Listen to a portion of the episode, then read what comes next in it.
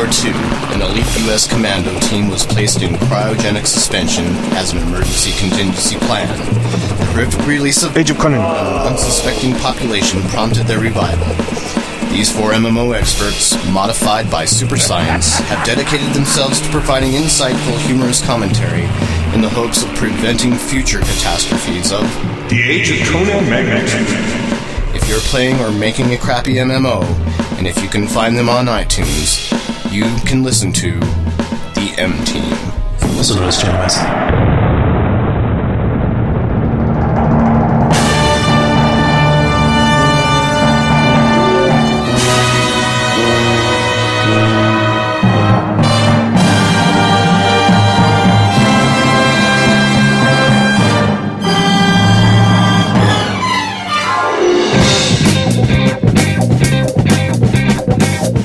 Hello and welcome to episode 72 of Channel Massive. Yay! Yay! I can hear the virtual bells a chiming.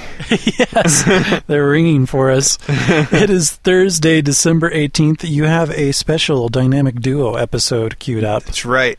It's just Mark and Noah, I will be Robin to Noah's Batman. Or or vice versa. uh, yeah, we haven't particularly figured out our role playing Yeah. assignments yet. our cosplay for this evening. he came dressed as a Wookiee, and I don't know. I have a dog that looks like an Ewok. It, it kind of all fit together. He really does have an Ewok dog. Yeah, that's why I named him Yub Yub. Yep. my little punk dog. We won't be talking about Star Wars Galaxies tonight, though. Sorry. No, but we will be talking about some very other important games, such as Myst Online and Wizard 101. Only the cream of the crop here at Channel Massive. yeah. So we could get some more flame comments and flame mails talking about how we're playing games that are so in the past and so out of touch. Like the mud, um, the creator's shadow. We'll be we'll be spend a lengthy lengthy segment talking about that. Yeah. Well, no City of Heroes. That was our previous. No, yeah, that In was the past We won't, we won't be discussing that game, even though it still has a bigger subscriber base than most of the. I know. so for tonight's show, we have a very simple, compact offering. We have what we're playing, which we always do. That's easy. Yep. And then we will get into Twig, the week in gaming, the twig. and then wrap it up with Blogosteria. We have any email? No email. No email. I mean, we had some emails, but they were usually answered one by one, and Yeah. Sometimes Channel Massive's mail, which is mail at channelmassive.com, M A I L. M A I L. Sometimes we act kind of like tech support, reading support. Actually, somebody did write in about sci-fi book recommendations. Yes, I didn't respond to that one though yet. You didn't? I have to do that. Did the, anyone respond to The Empire question? No. Uh-uh. Oh, well, we might be able to. don't Yeah, I guess we could bring that one up. I guess we'll have a very short mailbag. We'll have a little book, a reader's corner for our corner. mailbag. Yeah. That'll be before our twig, and then we'll wrap it up with the terrific blogosteria that implicates all of you MMO players in Yes. its clutches. Very important. Yes. It's, it kind of mixes MMOs with LinkedIn. Yeah, your future depends upon it, really. Your survival. I'm afraid so. Emergent site. Emergent sight and mobability. Mobility. Let's roll it into what we're playing.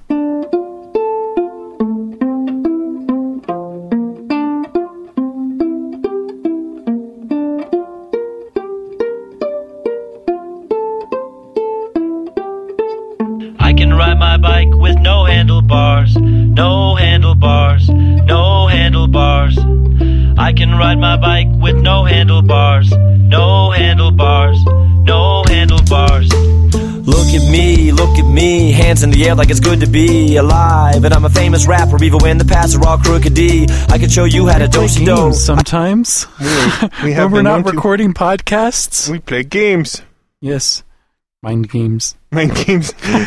Fun games. Funky Computer games. Reindeer games. so, Mark usually does not like talking first about what he's playing. Yeah, because I go into brain lock. yeah. Yeah. It's. Uh, are you, are you the eldest co-host of Channel Massive? I am currently. So if we go into an order of age, Yep. then Okay. If his beauty before age, it would always be Jason. yes, So he's quite vaingloriously beautiful. with that, with that superhero chin and chiseled chiseled features, rock hard abs, and yeah. of course that angelic halo that shines the light down upon us. Even in the dark, you know. Even in the power goes dark, it's yeah. great. and don't forget his platinum microphone or whatever. Yes. yes, ever since he got his achievement, now whenever he records with us, he has a platinum headset with a platinum microphone It's true. to represent his achievement in Rock Band 2. He carries it with him everywhere. Yes, it's quite comical to see him at the convenience store explaining to all the the mere mortals. yeah. His little sash that he wears with his little badges that he's sewn on. Look at this badge, man. It's a platinum microphone. Have you seen one of those before? I didn't think so. It's like a combination of like a Klingon battle sash and a Boy Scout merit badge sash. It's really cool. oh, I'm sure that he's working on that tonight. Um, as usual, Polishings. we will of course never reveal to the listeners why he's absent tonight. Let's just say it's sinister. Yes. Very sinister. So, what have we been playing this last week? I put a lot of time with my friend into Dead Space last night, and then a little bit of time into Fable 2, both terrific games. Played a lot of Guinness Book of wait Guinness World Records, the video game, which is a Oh, mini God. game compil- compilation on Wii and DS, and it's actually a lot of fun. You, you know, the way I started out my review over on Nintendojo is the last thing that you think we would need is another mini game compilation because it has lots of them. Uh. But this is really cool because they're based on really surreal, real world records, such as most number of cockroaches eaten in a minute, or longest time you can balance a truck on your head, or how many knives can you throw in a minute, how fast can you eat a plane. There really is somebody. How fast can you eat a plane? Yeah, there's someone from 1950 something, late 50s on, whose stomach acidity was so powerful he was able to eat metal Wow. other fabrics and, and stuff that are normally not consumable by humans. It's the only documented case. And he's eaten all sorts of things from chairs to computers to a small Cessna. So there's actually a game that's based around you have this big cartoony jumbo plane on there and you have to bang on it a whole bunch with your remote to knock it into a piece that you can consume and then when there's a piece that gets thrown on your plate you have to go chomp chomp chomp chomp chomp chomp chomp chomp and chomp it up and then you bang on the plane again to get another piece or the cockroaches it's really gross it's kind of like something out of saw there's the the kid has a, his head in a box and he's wearing goggles Oh. and there's this plate 10 cockroaches on it Oh man. and everything really in the Guinness World Records video game is about getting these things done with in speed. Uh-huh. So what you do is you point and click a cockroach and you bring it up to his mouth and he opens his mouth and you drop it in and then you shake the nunchuck around for him to chew the cockroach up. And if you don't drop it directly in his mouth, it'll land on his head and it'll start crawling around on his face and he'll Oh, like be man. squirming and looking around and moving his head as the cockroach crawls around on him. And the more cockroaches that he eats, whenever he opens his mouth, there's all these additional green tendrils of cockroach guts in it. It's just great. It's- oh, that's hilarious. there's there's a lot of cool stuff. There's a lot of really fun games. Okay, so I played that.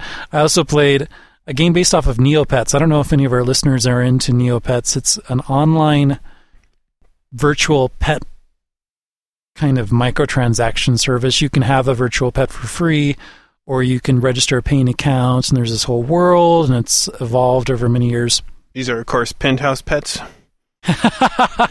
No, No. no. but the game that they made for DS and Wii is based on Othello. It's really cool. Oh, I like So Othello. it's basically Puzzle Quest, Mhm. but instead of using Bejeweled mechanics, it's Othello. Oh, wow. The difficulty isn't quite as hard, and there is experience points that you gain, but there's not as much that you put into leveling up your character. Like in Puzzle Quest, it's cool because you can use experience points to create new new abilities or new spells or more hit points for your character as you go through the game.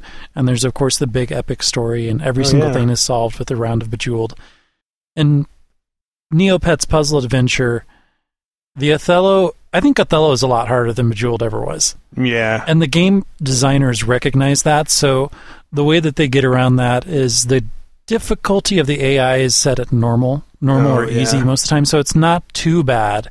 But then on top of that, if you do a combo where you turn a whole several rows to your color piece at once, then a random thing. Uh, this is such a horrible cheat. That's that like a a shockwave move. will happen. No, no, Oh. it's okay. You can actually do that. You could hypothetically put a, an Othello piece down and then turn a whole bunch of pieces in a vertical line your color and in a diagonal line and a horizontal line, Oh yeah, yeah, yeah. provided that you have another piece at the end of each of those points. that's right. I, I mean that I remember. So if you get a combo of those all three together, then a shockwave will happen. What happens is one random other piece of the other player's pieces will flip to your color, Oh wow. and it will set off any combinations or lines of that. Which is, it's a horrible gimmick, but it makes the game something that you can up a little. progress through if you're not Mhm. really good at Othello. And I love Othello. I've just never been really good at it. Oh. So that made it pretty fun. So I talked about Wii and DS games. I also played Warhammer. Yeah, quite a bit. That was cool. We had a great time on Monday. We would love to have any of the listeners who are actually still playing the game to join us. Yeah. Pull yourself away from that silly Lich King. Come, to Dark Crag. Because we know that Warhammer works. It's not like asking to play Age of Conan, No. where it wasn't working on half of everybody's systems. Yeah, this, this is a seems game to that's work. stable.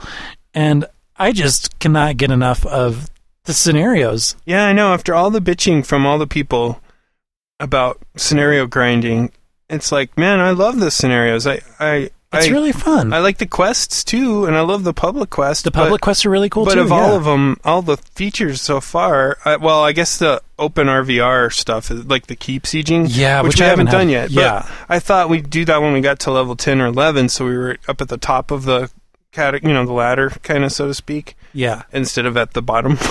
yeah, I'd rather do that too. but the scenario stuff is just It's awesome. so fun. It gives an objective, and what I like is there's a bit of unpredictability to it. I think a lot of MMOs, just the way that they're designed anymore, aside from getting ganked, they're rather predictable experiences. You know that you can stay on a linear path, yeah. or you can macro yourself into hell or spreadsheet and everything else, Mhm. and you can create a very controlled experience. And all you really have to worry about is going into areas where other players can kill you Right. if you're even playing under that rule set or if you ever even go into a zone that Mhm. has that. right.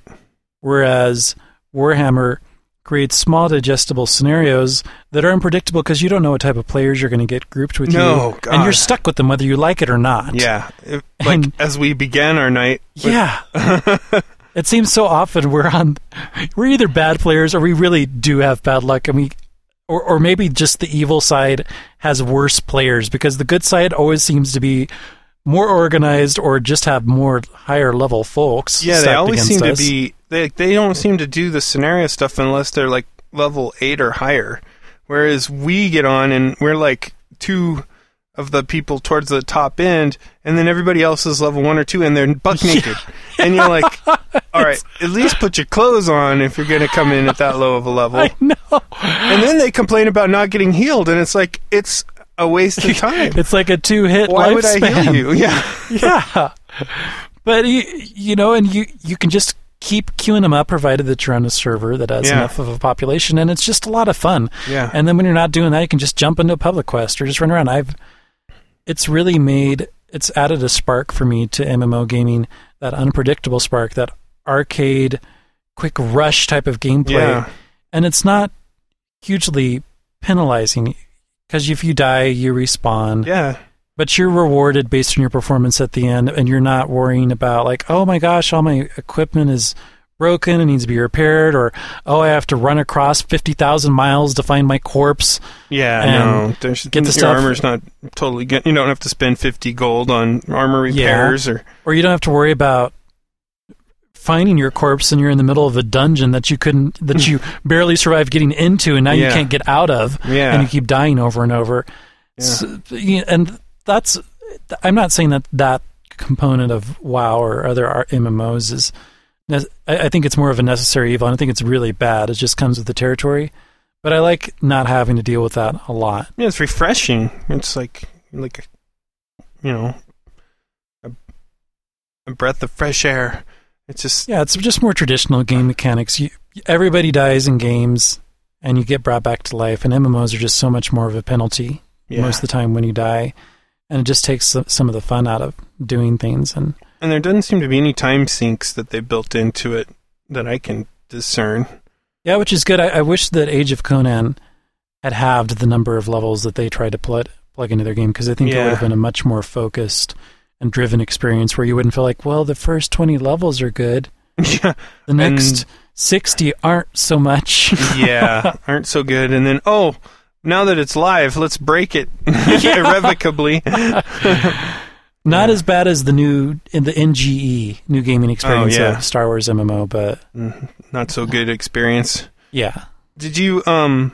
Was there any like main memory you got out of the, the battleground uh, or the scenarios that we played? Well, yeah. I, I, I, I, I can tell what you're talking. I, I think I know what you're suggesting. There's this one map, and everything in Warhammer, just as with many MMOs, has lots of goofy names. And unless I was like a diehard lore fan, I can't remember any of them for the life of me. But it's like Ekrund or Mhm. something. Is that what it's called? Gates of Ekrund. Oh wow! I actually remembered it. you, you lore whore. So all that it is, is it's basically a castle, a a long shoebox of a castle with three control points, and board starts out on one side of the castle, and order starts on the other side, and it's very easy to run to the closest point, and then the battle in the middle for the middle point. and. Mark, like some kind of evil host, would keep queuing up that scenario, which I remember when I first played it and I got my butt kicked. I'm like, this is still fun. I like it because I just really understood it Mhm. and I liked the design. It was a lot like an Unreal Tournament. Yeah, map. it was really causing like flashbacks for me of Yeah. Unreal Tournament and yeah, definitely a lot 3. like that. yeah. And I just felt I'm like, if we just played enough, we'll win. But I never have been in a winning example of the game. The only time that I've heard about that scenario being won would be when Mark, when we start up, inevitably Mark will queue up scenarios just for himself, not for the party. That's exactly how it and then started. huh? He'll go into that scenario and he'll be like, "Wow, we totally won!" Domination. Never see it, and then when I join, we totally get our butt kicked over and That's- over, sometimes within a matter of minutes. Yeah, that's true. And then at long last, we were in a group that for once seemed as powerful as all the order teams that we've been up against, Yeah. as organized, as motivated, and we totally owned them. We beat it in like two minutes. Yeah, it was so one sided. It wasn't actually fun. I mean, it was nice to win. Well, after as many times as we lost, yeah, I mean, there was like definitely a There wasn't a validation feeling, but it was like, wow, that was a steamrolling there. now we know what it feels like to be on the other side. yeah, I mean, it was it was hilarious. They were they must have been composed of like nobody higher than level five, and and then they were just all over the place, and half of them were naked, and it Don't get me wrong, I like the naked was a typical models, destruction looking. Yeah. except they were order or Yeah. whatever. Yeah, yeah. And would you not? It, it's just perfect coincidence. In our moment of glory, and we're looking at the spoils of our victory. All of a sudden, the server crashes. yeah, It never came back that night. it didn't. I was like, did I do something wrong? Did something change in my computer? And, and I'm like, and then I kept trying to sign back in, and I couldn't find my server. and it was all gray. And then, yeah, it was at the very bottom of the list. I started Yeah. trying to resort the list. I'm like, where is it? Where is it? And they kept throwing at the bottom gray, deactivated. Yeah, And I'm like, oh, man. it was hilarious. It was like every other server in the game was just fine, but ours was like Yeah. broken. Be- I- That's what happened. We broke it. Like it was like does not compute. They should not win. Should not. That or- destruction should never win. I'm going Gates to call it it's the curse of Conan. yeah, maybe. Because Conan was all about technical difficulties in our Yeah. experience. oh so yeah, the ghost of Conan or the curse of Conan has followed Has us into Warhammer. yeah. And if that doesn't bother you, we will bring it with us to other MMOs and take your MMO down Yeah. too. I mean, we're already halfway into Wrath of the Lich King, so Yeah. at least one of us is Watch on out. there. Yeah. oh. So what have you been doing? T- do you have any exciting Wrath of the Lich King experiences? Well, just to follow up on the Warhammer scenario thing first, um, when we played, my my thing that I was start, I I like really reluctantly chose a healer for this, um, because Mhm. I I just don't seem to have a healer mentality. But the um, disciple of Khaine is such a like a like a battle healer. You know, you actually have to in order to heal better, you have to be wailing on people. Yeah. I mean, I mean to really effectively do it. And I'm just starting to come to grips with the character, and I like actually started to feel competent this time finally when we were playing in those scenarios. Like actually not just healing myself, but healing people around me with my Yeah. with my function keys and stuff, especially if they look like they were near death. it was funny though because I made notes of the ones who were like level two or one or whatever, and, And I would skip them. them. and I'd be like, "Yes, you died again. Why don't you just leave?" You know. but uh, but yeah, I felt like I was actually kind of coming into my own, which makes me really because you know with my main character on on Warhammer, which is like a level well, what level twenty. God, four something like twenty six, maybe. I haven't played played that character in so long yeah. but that's like you know in tier three and and you know so usually the players are a little better and the battles are a little bit more close or or totally lopsided i guess it just depends but i'm like wow it'll be interesting to see what we're like in tier two now that i'm starting to feel a little bit more you know competent and then Yeah. The other thing that was enjoyable was those for some reason order that night seemed to have like every every other character was a warrior priest and and we had this one that was just really screwing us up and it was Gosh, fun yeah. because we met on the battlefield and like it was like it was like one of those like out of a movie where like there's this huge battle but but like two people like from each side go and meet in the middle and start fighting while everybody's dying around and we could not kill each other Yeah. I think I remember I was like, we've got to have been fighting for two minutes here, and we Yeah, were I just, came up and ran up and joined you. Yeah, I was like, thank nothing God, was going DPS. I was like, and I was like, I, you know, I had enough time. I was actually texting you, like, I'm like, I can't kill this guy, but he can't kill me either. Yeah. and I was uh, glad because he totally whooped my butt a couple times. Yeah, that guy was annoying as hell. But Yes. yeah, you when you came in with your little daggers, he he went down pretty fast after Yeah. that. I was like, yes, finally. Yeah, the first, the original part of the evening, I, I've had, had a fuzzy flashback while Mark was talking, was not quite as happy. I was like, I quit. I'm like, this oh, So, sucks. yeah, he was Why am I joking, but- playing? Yeah. I was being very theatrical, of course. I wasn't Yeah. being very serious about it, but it was just really demoralizing. It just we were getting our butts kicked. I couldn't even last for like 30 seconds against anything, and then that col- uh, I I have not learned to appreciate the collision detection in that game Oh yeah. especially in the scenarios because I'll go out and then like three guys will get around me and gangbang me and I can't get away and then I'm just dead like that Oh, and I'm like this collision detection sucks because I've never been able to use it to my advantage. Yeah, we were. I think we were getting it towards the end though, because that guy, that one um, other warrior priest, was trying to run away, and like three of us stacked ourselves right where the corner was. So he he like ran into us and couldn't budge, and then he had to go around us, and we were all just wailing on him.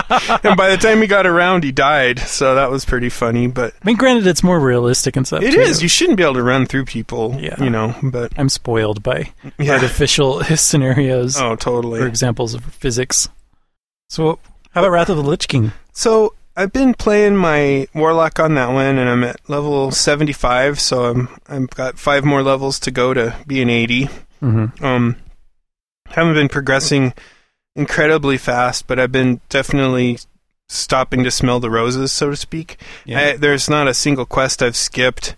If I get to the part where I have, usually there'll be like a whole slew of group quests. I'll call in my friends that are that are on, and we'll we'll go knock them out. Usually they're just helping me out, but that's so that's been fun. I think I've seen. In fact, like I'm getting achievements for seeing every single thing in the zone that you can possibly see, and then I do in the I'm doing the um, dungeons and everything. So in that, I'm I'm really having fun, just really getting as much of, out of the content as possible. You know, I suppose if I really wanted to go nuts, I'd go back and do all the quests in the other starter zone for landing on Northrend because I I landed on the oh I can't remember the name of the one I've been. That was two zones ago. But um you know there's there's a whole other one that I haven't explored except for I had to go there for a couple quests. So so that's been pretty enjoyable. I haven't really played my Death Knight since. I've just been focusing on my Warlock and using my um, demon form panic button quite a bit. And I tried to do it to two raid bosses the other night which I woefully underestimated in Utgard Keep. And so that's like a level 70, 72 dungeon, and I went in it as a level 75, and so And it, oh, it lets you, you know, oh, with a party, you know, and they were all level 70s, and we were just blowing through all the other stuff, and then you get to this room with two bosses, and I was like, What's of the worst that can happen, you know? we wiped. Because I ran into the middle of them and popped my demon form with my immolation thing, and like it was some kind of invincibility star. Yeah, I just Ding. thought I just thought, you know, everything else has been so simple and and it just we you know, we got mowed down. So I was like, I'm sorry, guys, I underestimated that. But if I don't cause a wipe in a dungeon, it's just not a good night. I didn't fear anyone, so at least got over that and turned off cleave on my my Felguard guy, so I didn't like draw aggro from surrounding mobs that had been sapped. So, but uh, yeah, I've just been really That's enjoying. it. I, I recall fear and and mob aggression was a, A bit of a problem. frequent experience while playing with Yeah. you. And then um, I, w- I won't spoil it for anyone because we've been kind of complaining in previous podcasts about people who spoil, you know, games for people. yeah, but and Ark even wrote a post about that yeah, too. and oh yeah, and Ark had that great post. So there's this um, there is this five minute cutscene that happens right around level seventy four, I think, as you you get towards the end of one of the zones. And it was really enjoyable, and it was cool because it came out of, from out of nowhere, and then it spawned this big battle that you go into. That's like a sixty-minute series of quest chains, and you have to battle Wow. to capture a capital. Uh, capital. You have to well, you have to capture back a city um, for one of the factions. So that was that was kind of cool and unexpected, and I I really enjoyed that. You know because you actually felt like that thing that's supposed to happen in MMOs where you There's feel like story. you change something and there's a story. And then I, I noticed I'm on this really long quest chain too that's really cool. So that's been progressing and unwi- unwinding and but the 5 minute um cutscene was pretty cool to to watch. It wasn't like their CGI thing. It was in-game graphics Yeah. but it was still really cool. So yeah, I'm really enjoying it. Yeah, that was something that really stuck out to me in GameSpot's review of the game was that the reviewer was really impressed that there was some maybe you know what he'll be talking about because he didn't specify out, out of interest of not spoiling things, but there's some quest that you go on that significantly changes the landscape and it Yeah. stays that way from that point forward. And you can have other people that are around you who haven't gone on the quest and it still looks normal to them. And they have no or it looks idea. how it was Right. or it is or whatever. I don't know how to describe it, past, Yeah. past or present. But for you, if you've gone through the quest, it remains changed, which sounds really cool. And I hope that more MMOs do that. Yeah, and I, they they they there's that going on. There's that mechanic going on, and then there's this other mechanic of heavy use of instancing for you know where they get huge groups of people involved in an instance, you know, to to take take on some objective, and so they're like kind of like outdoor raids or. In the case of, you know, there'll be like a, a scripted encounter with heavy instancing, and like right when you first start out with the Death Knight, you notice that there's a lot of instancing going on there. Like this group of people are at this part of this quest, this group of people aren't, so they're not there, you know, but you both if you were chatting with each other, you both be in the same place but you're not seeing each other. Kind of like the zones in City of Heroes, you know. Yeah, yeah. So but it it's pretty seamless and it works. That's cool. Rather than being annoying like in Age of Conan where you're like, I'm standing right by the fountain oh, and God. you're like, I'm there too. And then you're like, oh wait, okay, I'll go join you. And then like you never show up, but then the game crashes, and then you come back and you're right where you wanted to be. You know? I did not understand. And like sometimes you have to go into a building or out of a building to make it yeah, work. And yeah, you'd be like, I'm right in front of the inn, and. I'm like, I don't see you. So I go into the inn, I come out, there you are. Oh, yeah, great. it's so weird. I, I, it looks like we're on the same server. It's like what? Meanwhile, two other members of our party have disappeared, vanished into thin air. We're like, wow, I mean, I like that kind of stuff as a Star Trek plot line, but not, for, not as a gameplay mechanic. experience. yeah. So, so it seems like they've gotten that down in this expansion, and and I have you know I've only worked through. eh, Well, as non raid content, as far as just you know outdoor and dungeon stuff, I've worked through probably a third of it. You know, yeah. plus the Death Knight stuff. So I'm looking forward to seeing what you know what else they have up their sleeve, or how well they realize the use of that technology. Yeah. Which I will report to you in a vague sense, so as not to spoil anything. Plus, I'll probably finish it at well after the the most people are already done with it. So And also in the show notes of this episode, or or however you'd like to contribute, if you want to write it to mail at channelmassive.com, M-A-I-L. I, a lot of our listeners and readers are really into the Mines of Moria, and several of you have shared some of your general impressions. Julian wrote a pretty detailed breakdown of how he was feeling about it. We're still definitely interested in hearing about that game. None of us, unfortunately, are playing that title, but I know it's something that's really big that's going on and really exciting a lot of you out there who are Lotro fans. and we we don't know about it or really hear about it unless we hear from you. So feel free to keep sending us in comments and tell us telling us what you like about it or some kind of really cool experience that or, or story that really has set that game apart from the other ones that we've been playing. Yeah, we'd love to hear that. And I'm pre- I'll take I'll take on a prediction right now that Jason will grow weary of Warhammer and will reactivate his his um Lotro account, but won't tell us for a couple of weeks. Yeah, he'll he'll maybe he'll taunt us with like I'm playing something, but I'm not going to tell Yeah. you until such and such date because he's done that with us in the past. Yeah. Teased us with whatever he's So playing. I, bet he'll sneakily be trying it out. he's got to. Yeah. He's the uh, He he's was- the most he viable fan in, initially of it. yeah, he got us all to play it during that one game day. one day we all played it for one day. yeah. we were like, uh, Yeah, I've done this before. yeah. okay, well, I guess that's pretty much our weekend gaming. I played no arcade games. I've mastered Vector Tower Defense, so there's nothing left for me in this world. So now we're going to go into our book corner. Oh, yes. Let's put on our glasses. Mark's Book Club coming up.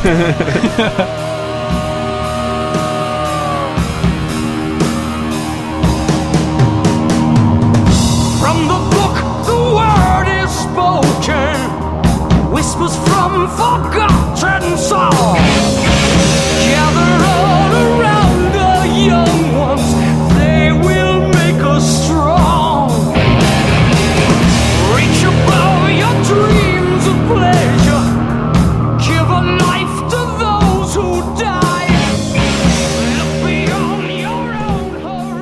place of a mailbag, this episode we're going to have a Mark's Book Corner because the feedback that we received at mail at channelmassive.com, M A I L, was actually a book recommendation. Yeah. And it's funny, I was looking at this email earlier, and each of us has had things that we've been passionate about in, in terms of what we want to include in the show or not include in the show. And Never. Jason's usually the most vocal, I think, hmm quick to express his opinion. And I'm not sure if he'd be interested in having this on the show or not, but I could very easily say, oh, come on, we're not going to put this on the show. but he's not here. So, So even if that were his opinion or not, we're going to do it anyways because I think it's really interesting. Adam wrote us and he says, I think I've heard Mark mention Ender's Game on the podcast a couple times. I thought that and Empire by Orson Scott Card were great books. Any other recommendations? Take it away, Mark. Okay. Well, I'm not the greatest source of sci-fi book knowledge, but I read a lot of books when I was a kid, and and so some of them stuck with me. And then I I kind of like over the last ten years have kind of dabbled back in science fiction a little bit. So I'll give you a list of books that I've liked that are either really really old and are like classic reading pretty much, or they're kind of new and totally obscure, or they're old old old like pulp um, comic type titles that were made into novels at some point, but are so obscure that you'll find them on Amazon, but they'll probably be used. So, but it's not a lot. Don't be daunted. It's just if I'm just the categories are just kind of funny. So, um, yeah, I was a big fan of Orson Scott Card's um, Ender's Game book, and I didn't. I started to read uh, the next one by him, which I don't remember what it is now, and I, I Speaker for the Dead. yeah, that's the one. And I, of course, no one knows. And and uh, I just didn't make it to the end. I don't know if some real life stuff happened or something, and it got shelved and never pulled Well, off it's a really different style. yeah, it was just like whoa. This I thought it'd be kind of a continuation, and instead it was Yeah. very different. I mean, if you really like Ender's Game and you want to have more like that, and you haven't read the Bean books, the Bean books are what I understand would be the next best thing because Speaker for the Dead and the two books that follow that, which is like some word about killing a race, xenocide or something Yeah. like that. yeah, And there's some other one that I can't remember. Those are in a different style. They're almost like a standalone trilogy uh, that's separate from Ender's Game. But then the story from Ender's Game is repeated within the Bean novels, at least the first one. It's like the story of Ender's Game, except told from Bean's perspective and then going on off into a spin off of Bean's later adventures.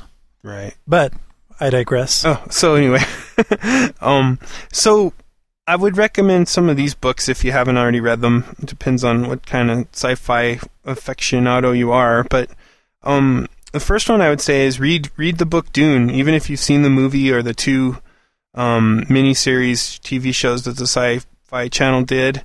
I, I just don't think. I mean, it was a great movie. It was a cool vision and everything, and the the Sci-Fi Channel miniseries were certainly comprehensive. Yeah. But there's just something about going to the real book and reading it and just getting all the all the little backstory when when um, Frank Herbert kind of digresses and brings you into the you know this was the Butlerian jihad and, and that's why they have mentats now because people have forsaken um, you know promoting uh, computers to the, the level of artificial intelligence because of fear or whatever. So it really goes into you know a whole bunch of details. You'll hear about this thing called the Orange Catholic Bible a gazillion times and be like, "Is that like the one that's in the hotel drawer? That's really small, or what? What is that?" but uh, I think it's just really good reading, and it moves along really well. And then after you finish that, you can, I, I think you can think about it and see if you would like to, you know, read the rest of the books. Which now there's a gazillion because there's like a Brian Herbert who's continuing on his father's legacy with Yeah. a bunch of little kind of side books that talk about the different factions or different time periods. Um, the other one that is has been brought to the film, but I just think needs to be read, is 2001 by Arthur C. Clarke. Um, if you watch the movie, nobody I know that didn't read the book ever understood what the hell happened at the end. And the truth is that even though it's a great movie, they didn't have the technology to do the special effects to actually explain the birth of the Star Child and all of that. Instead, you just saw this like old man in a hotel and Art movie crap. well, yeah, it was this, and then and then a scene that was mostly used for people to get high to acid with, um, which was you know like the first laser light show basically. So if you read the book, you realize what was actually going on, what what what huge events were in in motion throughout the whole story, how things tied together, you know what was going on with Hal. It's just it's just you just really need to read the book to understand it, and it's way more fascinating to watch the movie after you've read the book because then you have this Context. yeah, and I just I just can't imagine understanding the movie without reading it. So uh, to continue along things that come from movies, um, Starship Troopers, the actual book by Robert Heinlein, is really cool. Um, it's a lot different from the from the movie, Cheeseball. obviously. Although that movie, I love the movie. I can't ever turn it off. You know, but it is a cheeseball movie. I mean, Yeah. what's what's that main actor done since? Very Besides little- Starship Troopers 2 and 3. Tarzan at some point. Oh yeah, Tarzan. Yeah. Yeah. Um, and then then so you know some of those are. I mean Heinlein, Arthur C. Clarke, Frank Herbert. Um, Got to mention Isaac Asimov. So for really dry reading but cerebral reading, that's interesting. I would say read the Foundation trilogy, the first Foundation trilogy. It's fascinating stuff. It gets all into logic and parsing words from politicians and finding out that everything they say is equally balanced. so it's it's not really yes or no. It's more like maybe, um, and that that's interesting, especially after a big election year. Um, and then for kind of a radical departure from the the classic fathers of science fiction, um, Piers Anthony before the Xanth series, the tongue-in-cheek, pun-filled fantasy romp, he actually wrote this really crazy post-apocalyptic book with a lesser-known publisher, I think, called Sos the Rope, and I think there's three books in the series, and I think you can get them all in one book. Um, and I got, I found the first one at some terrible smelling used bookstore that it's the the guy that ran it smoked these pipes with this just Oh. it was just this every those books I think still smell because they sat on that I must have sat on that shelf for 15 years before I actually went and bought them Yeah. but um it's crazy it's this crazy post-apocalyptic setting that's you know right out of uh, what's the um Mad Max. yeah, Mad Max series or or even um yeah, any any any classic post-apocalyptic scene, I guess. These they have these like huge battles in the book and he gets into all the tactics and all the the use of the weapons and be, these people are kind of named for their weapons, so Sos the Rope is good with a rope. That's his weapon, as I recall. So I've, I read it years ago. It really just, I don't know, it struck me. It was really, I read it right after the, I guess Beyond Thunderdome was out, but then I had gone back and watched the first two Mad Max movies, and I was like, oh, that's mm-hmm. kind of a cool world. And I was playing like some crazy bulletin board door game called like Wasteland or something something predating that. I don't remember. And I was like, wow, this is a fleshed out view of a post apocalyptic world. So that's interesting. And then after Xanth, he wrote this Bio of a Space Tyrant series, and the first book is called Refugee. And I thought it was pretty interesting. It explained the motivations for how a tyrant is born. In in you know he's like the I don't know like an anti Captain Kirk almost, but very similar in some ways. Um, so those are a couple of interesting but obscure books, I think. Another one that's really obscure is The Dueling Machine by Ben Bova, which has a lot of the concepts that made the Matrix movie, but was written like 20, 30 years before it. It's really fascinating. Ben Bova was like the main editor for Omni magazine, which was like a huge sci-fi magazine back in the like I think late 70s, early 80s. Um, it's a pretty cool book. And then some of the newer stuff that's out. Um, there's one particular series that I like. It's called Hominids. Um, I think it's from the ne- Neanderthal. What is it? Paradox or something like that. It's by Robert J. Sawyer, and the whole the whole gist of the story is that there's an alternate reality, and in that reality, the Neanderthals became the predominant species and exterminated all of the Cro-Magnons, and so or humans as we call ourselves, and so they're the dominant life form on this planet. And something happens with a, a scientific experiment which causes a rift to be opened up between the two worlds. And so these these incredibly tech savvy Neanderthals emerge into some underground vault in Canada in our universe, and it's this whole species meet species. Well, species cool. figures out like it doesn't take long before they they're able to communicate because the Neanderthals are actually ahead of us on the technological curve, and um, slightly. And I guess we're I guess there's just two different directions our technology has gone. But they, you know, the Neanderthals quickly figure out that they're in a universe where their kind was extin- exterminated, and we figure out that on their side we were exterminated, and yet they kind of start to get along and start to set up an ambassadorship, and and and there's like a there's like a love story between a Neanderthal and a human woman, and it's it's pretty crazy, yeah. and it's it's just interesting to kind of think about it, and they they get into like all this crazy like the Neanderthals culture is just totally different. They remained a hunter gatherer society. They never did the agriculture thing, and so like they when they eat like in our universe, like a cheeseburger is disgusting to them only because of the cheese, which is like a you know based on agriculture and the bun. So they'll just take the the meat patty and eat that and think that's pretty good, and they like you know their fruits and stuff, and so it's it's it's really kind of an interesting story. It's a there's a three part trilogy to it, and then finally, it's not really science fiction, but it's so far out there it feels like it. There's a book called The Singularity, which I've probably spoken about by Ray Kurzweil, who's like a very predominant futurist on several think tanks and panels. and, You know, part of the U.S. Um, military advisory board and and part of I mean, he hangs out with guys like Bill Gates and stuff, and he's got this this timeline he's developed by which um, mankind will transcend our humanity through technology. Basically, says we're in the final stage of our evolution, and it's a, it's an artificial evolution because we're going to eventually become machines and you know artificial intelligence will be able to upload ourselves. It's all this crazy stuff. It's almost so so weird. It, i almost classify it as sci-fi it's pretty crazy. It's it's an interesting read, and I don't know. I've I've enjoyed the book, so that, I guess that's Mark's crazy book corner.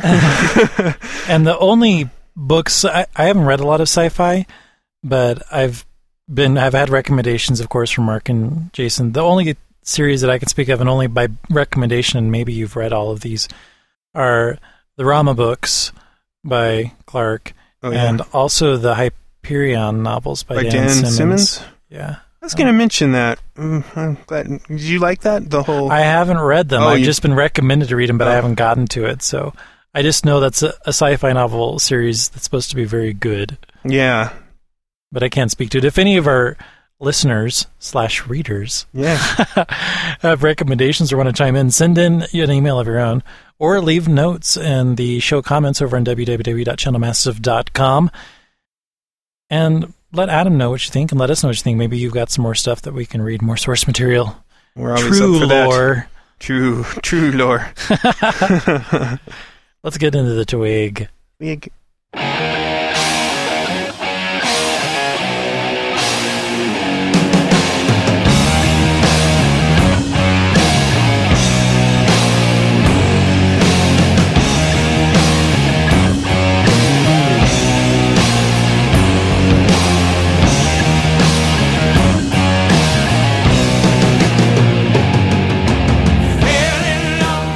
It's time for the weekend gaming. Do, do, do, do, do, do. That doesn't sound nearly the same without Jason. S- squealing. Yeah. it's time for the weekend gaming. Yeah. Just in case there's anybody out there who is missing that We've moment. we've attempted to reconstruct it Yeah. from the. We're no Jason. He has the special vocal skills.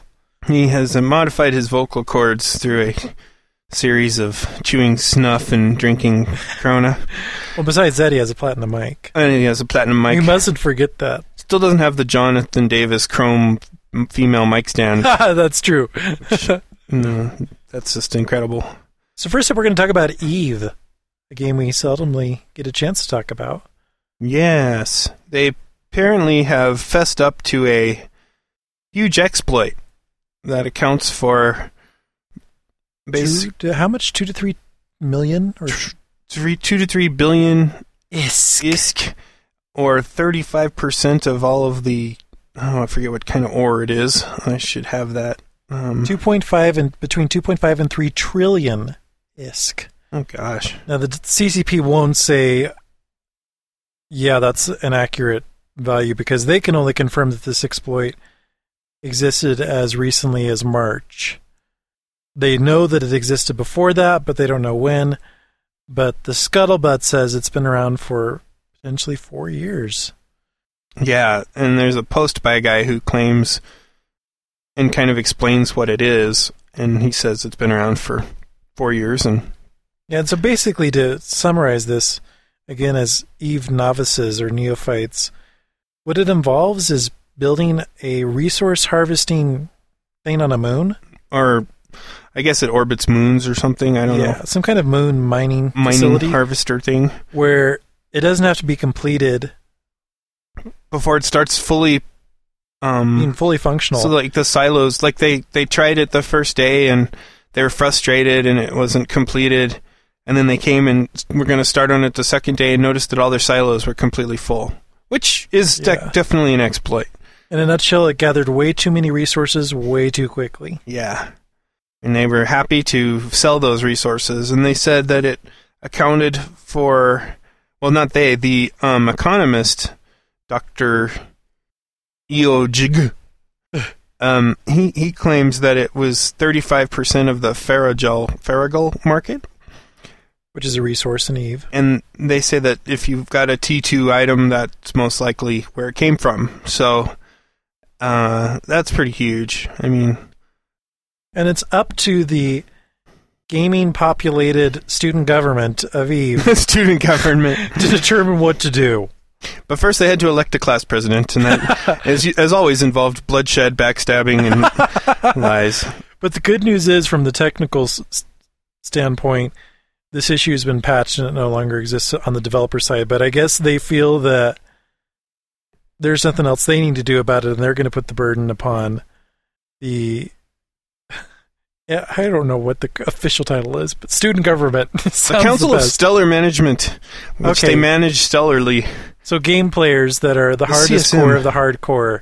Yes, And Eve. go to Iceland to meet and Yeah, and that, you know mm. that makes sense because they're so invested in it, and they're. It's cool that they're being empowered to make major game design decisions. It's kind of surprising to me. I think that the onus should really be upon the game developers. yeah, Source of this problem, they should be proactively suggesting the solutions, not just patching it. Yeah, But you know how where uh, Eve is a complex universe unto itself, and understanding where the political and power boundaries in terms of determining where the game goes is probably very delicate. That you know they, the developers are probably, or the publishers is par- are paranoid about doing something that could evaporate yeah. the subscriber base of one of the longest running MMOs out there. And what's interesting is I, you know, we read about this on, on Massively, who did a good write up on it. Reading through the comments and and just thinking through it, it seems like whenever stuff like this comes to light, it it brings in additional players because they're like this game has so much intrigue and and so much you know there's there's so many crazy things going on in this world this dark shadowy world that's perhaps the last bastion of truly hardcore MMO Spreadsheet gaming MMO. spreadsheeting um you know it, attra- it seems like every time this happens it attracts users like the guy that had the virtual hedge fund that he was running that turned out to be totally fake which has just recently been recently been mirrored in our own news Yeah. with the the guy that's in um, big big trouble yeah. um, all those charity charitable organizations now bankrupt and you know but you know it happened in eve and people got interested in it there they got you know they've been interested in all the huge corporation battles you know that you hear about Well, and- it's, it's that whole any bad publicity is good publicity, right? yeah i guess so It's And- definitely a better marketing scheme than you like your one copy of the game, Buy buy, a second one, play two at once. Which I've li- I've listened to Darren from the Common Sense Gamer explains like what you would do with that. Basically, you, you would use one account to mine and another one to defend your mining operation from people who are swooping in and stealing your ore, your lucky charms, so to speak. Which then, you know, it's like, well, then what does that lead to? Someone who has four or five or whatever. It'd be like I, the other day in WoW, I ran into a five identically dressed level seventy-two chamois. Um, and I was like, and when one would move, they would all move. It was freaky. It looked like it looked like that crazy Galaga game for the Xbox. You know, they were like mirrors of each other, like a trail, right? yeah. And I asked him, I said, "Are you like multi-boxing or something?" And he goes, "Oh yeah." I go, "Well, what's your network setup?" Like, you know, I was just he he was happy to tell me, off. and he only uses like one program. Um, I think it's called like I, I forget, it's like a key doubler or something like that, and he runs all five on one big monitor on wow. is one computer because the WoW th- client's you know light enough where you can actually Yeah. pull that off. And uh, yeah, he was multi-boxing with five of these chamois, and I guess he'd done the whole battlegrounds thing with them because they all had an arena. It looked like they had like decked out armor from the level seventy stuff, but. It's just so kind of creepy. Yeah, but could you imagine that in Eve? Like you're like, all right, my mining operation has grown. Now I'll need five five vessels for mining and ten to defend them. That's fifteen accounts that I'll need. You know, and then like eventually, like slowly but surely, your room where you're running all this from has so much networking equipment, monitors, computers that it actually does look like a sci-fi setting. like to the uninitiated, they'd be like, "Wow, you appear to be min- running some kind of crazy mining operation. Wh- where is that? is this like a government installation?" Yeah. oh no, I'm playing Eve. Yeah.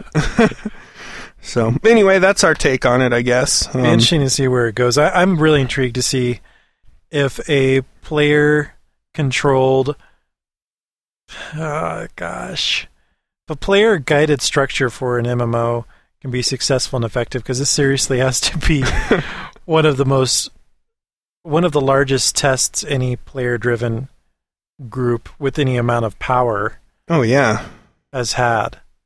And yeah. it could be precedent setting for other MMOs, maybe not as major as WoW, but other small scale MMOs could see if it might be worth having a group like this to solve game design problems, balance issues, economic issues, and also use that as a means to gain interest and oh yeah. make players feel like, well, if you play our game, you really be owning the world and directing where it goes because you could have a chance to be a part of this governing body. Yeah. It's it's fascinating. It's just you know unprecedented, I guess. True subculture. It's, yeah, it's an extreme subculture. Flying out to Iceland and doing their VoIP meetings and Yeah. all that. It's crazy.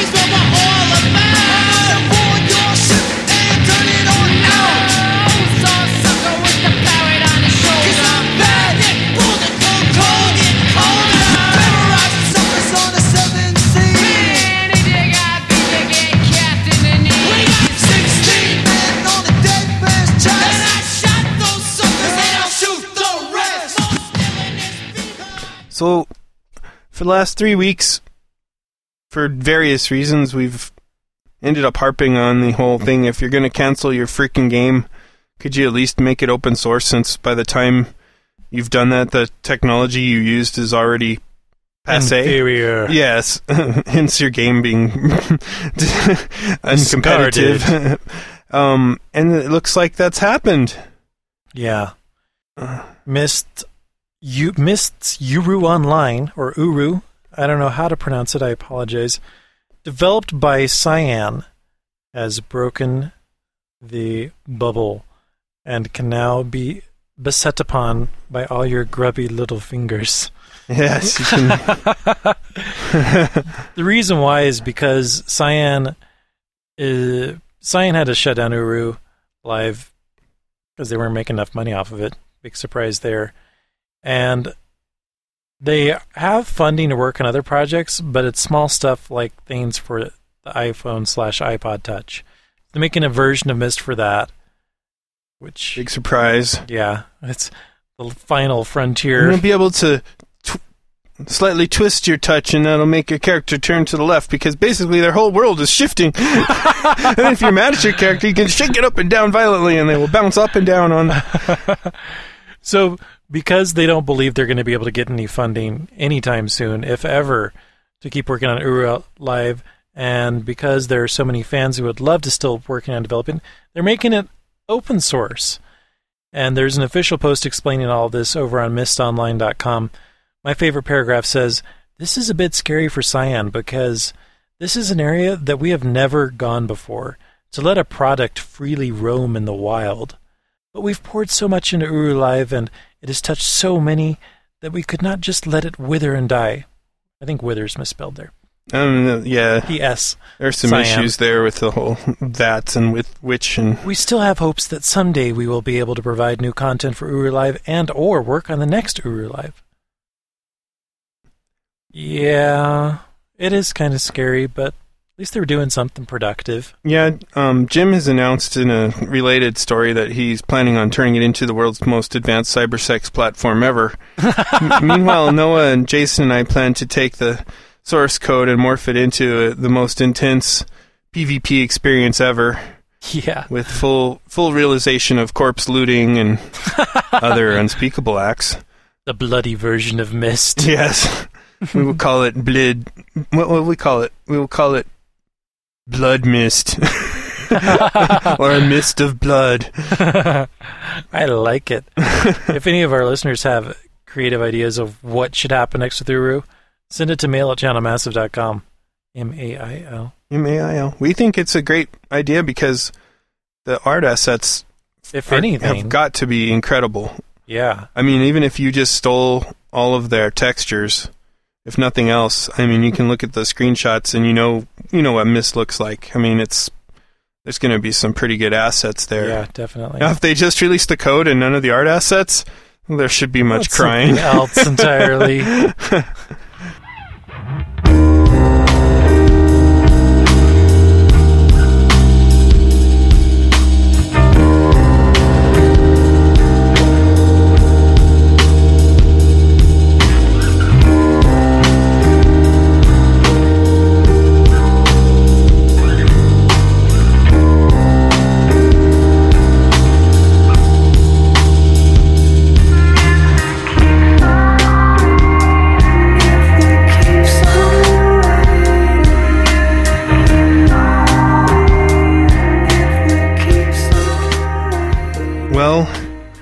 think we need to defer to your Apollo Justice Ace Attorney experience for this one. I have there's this friend of a friend that I have who is told submits patents all the time. He has tons of them for random inventions and ideas that he has, and he actually hasn't formally invented anything. and after seeing this story, I have a good hunch that this is representative of what he's all about. People who submit patents just so in the future they'll have the chance to sue somebody in case somebody else actually has the wherewithal, the resources, and the thought to take that idea to fruition and start make it turn it into a money generating business. There are folks at a place called Worlds.com who have two very key patents. One that was filed in 1996 and one that was filed in 2000. As with anything that's submitted to a patent office, it takes many years before the patent's actually granted. So the 1996 one wasn't granted until 2001, and the 2001 wasn't granted until 2007. Now that they're in place, Worlds.com is in a key position to potentially sue the pants off of every MMO out there that exists as we currently understand it. In a nutshell, the 96 patents is for, quote, scalable virtual world client server chat system, and the 2000 patent is for, quote, system and method for enabling users to interact in a virtual space. Gleefully, the guy from World, the, the world's CEO says, We are pleased to have the expertise and IP experience of General Patent and Lerner David to enforce World's patent portfolio. As the number of virtual worlds and MMORGs continues to grow, Worlds has seen the space we pioneered in 1995 validated, and techniques and methodologies we believe are defined in our patents. Evil, slimy Yeah. folks. We're just here to try to mooch off of other companies' success. And as the article that breaks this down over massively explains, there are two paths that the evil worlds dot, world.com people, evil or savvy, I, you, I guess technically you could call it either way. America thrives off of these types of shenanigans. But there's two ways they can go. They can try to take on all the major MMO publishers at once and try to get tons of out of court settlements, one after another, like dominoes, or can take on a, a much lesser MMO with not without a lot of funds to provide a big legal defense, beat them in court, and then by trouncing that small MMO, the company has a near rock solid precedent established with which it can attack all the bigger ones and pretty much get a slam dunk victory. Man, that is just slime. The slime is dripping off the articles as I read them. Yeah. You Now, know? if there's anyone who would be well equipped to, to argue this, it'd be Blizzard. yeah, with their fleet of lawyers, their horde, Yeah. their own horde, personal horde of Throwing plague bombs. yeah, throwing plague bombs. Spoiler. So, I, we don't know where this is going to go. This is just recently developed. Obviously, the uh, the last year since that pat, that latter patent's been granted, many machinations have been put into place. I've never even heard of Worlds.com. Have you? No, but the, their principles and, and skills and designs surely are what has you know helped out such games as EverQuest. yeah. I'm sure that EverQuest and um, Ultima Online and Asheron's Call all clearly violated the patents by. I I mean, I'm sure they infringed on their technology immensely. In slash sarcasm. Yeah, and Uh, there were virtual worlds. There was one that I can think of that was by Sierra. It was kind of in the vein of Second Life. Yeah, much more primitive version. I think it was called the Realm or something like that. That exi- that I'm pretty sure existed around this time period. And if anybody could have filed a patent, Oh, yeah, it could have been was- them. Yeah, there were there were there were definitely MMOs before this, and there were muds way before this. It'd be interesting to see what Bartle says. Yeah. I Yeah, haven't checked his blog, but um, you know, I'm sure he would be like, yeah. It's just asinine. It's like patenting something as basic as food. You know, it's not a revolutionary The- concept here that's being that was patented, but on the other hand, the legal system is kind of like first come first serve. yeah. If you claim it, you got it. What's this cool Latin phrase? Equity aids the vigilant, not those who slumber on their rights. Included in the the Massively article. That's great. I don't know, man. You know, there's recently been the whole um, SCO versus Linux thing versus all Unix, actually, and it looks like that's just a total n- non-issue. It looks like it's not gonna, nothing's gonna happen, and you know, basically, these guys for the last ten years or so have been waging this battle, thinking that they were gonna cash in on what was basically a, a lie Yeah. and now it's you know it wasn't a patent but it was some other things they said that linux stole source code that they had acquired the rights to somehow, and blah blah blah blah blah. Doesn't look like it's going to happen, but it's angered so many people and wasted countless resources, and you know, Yeah. I just hope that they're all And crap like this happens all the time. I mean, the most recent non-gaming example that I've heard is Joe Satriani, who I think we might have mentioned before, is suing oh Coldplay for apparently copying the melody of some 2004 song of his that was hugely the Viva La unsuccessful. Vida song. But when you play, have you heard the one where they play the two over each other? No, I haven't actually heard the comparison. Is it pretty similar? it's like they were meant to be together because like they're you know they do the vocals and he does the solo and they just mesh together like perfectly it's like this you know obviously somebody did some time stretching or shrinking to line them up you know time wise Yeah. but it it just is like you're like wow that's incredible. But they're you know it's like it's like well could you could you patent a, a three chord blues progression? I mean if you if you wanted to you could take like pretty much anything by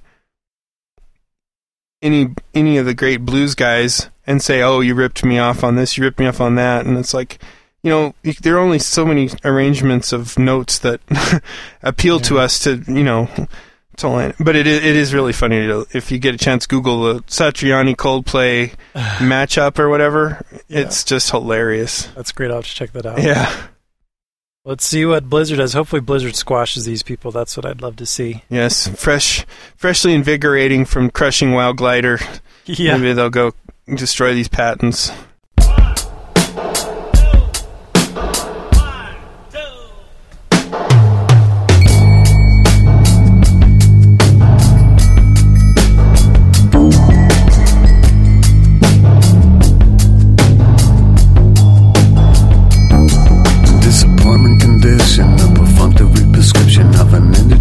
indigent mindset, a belligerent silence. We got all we need, drowning out of a tin can. Thinking about the rain under a sure hood. Listen to the noise on the battery tape deck. A Judas train wreck. As Jason put it, Wizard 101's about to get all hardcore PvP on your tweeny ass. no more care bearlings care cubs So you're gonna be you better be careful about those spell cards that you play during battle during your turn-based battle scenarios. mm. yes If you, according to the uh, the director of Wizard 101, Todd Coleman, he says, if you prefer questing or mini games, great. You never have to duel another player. But families and a lot of core gamers that are playing Wizard 101 too are going to have a great time competing against other players in the Wizard arena. So the implementation is basically the way that dueling was implemented in City of Heroes, where you go to a special spot and you can have two teams of up to four wizards fight each other and cast spells by playing cards. Mm. Reminds me of a certain Magic the Gathering game that Oddly we will we will call Magic the Gathering for lack of a better secret code. 101. 101. wow. And they were launching it this week, Yeah. and they can get to the arena from any world. Wow. You can go to such worlds as MooShu, Marleybone, what a stupid name Marleybone is, and, and Krokotopia. Interesting. I like how it says uh, the game is turn based. All dueling in the game is turn based, so the victory is more about strategy and deck building rather than button mashing or internet connection speed. I know there's been times when I've been playing Warhammer PvP experiences and I'd wished that I had better skills. Better All tactical. this or- circle strafing bull crap. yeah. You're on a laptop that's sitting on your lap and trying to like Well, you're the only one I know can play like that anyway.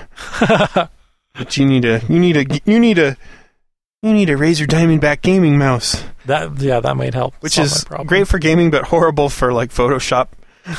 Because it's like you you if you sneeze, it's like yanks across the screen. yeah. My f- favorite part of this story, I mean, they it basically they talk about practice duels, which are non-ranked, and sanctioned duels, which are ranked, and how um, you're going to be able to um, get awarded. You know, in-game gold winnings are split between the team members and all this stuff, fun stuff. But the best part's kind of the disclaimer at the end, which is Wizard 101 contains no blood, and characters don't die if they're defeated in a duel of spells. They simply go to a safe area in the game to regain health. The game was recently awarded a 2008 blah blah blah blah blah blah blah blah blah blah just like the visual of these little crumpled child wizards crawling oh. into a dark corner I've been to recover. yeah, I've been beaten down. no, stop! No more playing cards leveled against me. I'm going to go hide in this corner. And And while they've put that mechanic in the game, this won't prevent it from spilling into the playground with pure bloodshed. You know, you know what's going to happen. Little Timmy's going to get ganked in real life, right as he was about to go down the hurricane slide. because he spent so much time being strategic. And Yeah, because he had building his had deck. super deck. Because he was because he was one of the ones who had the unlimited fundage of his parents' credit card that they forgot to put restraints on. And uh, using the microtransaction system, he'll be able to build this super deck. But it won't matter when little Timmy meets cold, harsh reality of the neighborhood bully and gets a at the end. Good luck, little Timmy. Your time is about to draw to an end.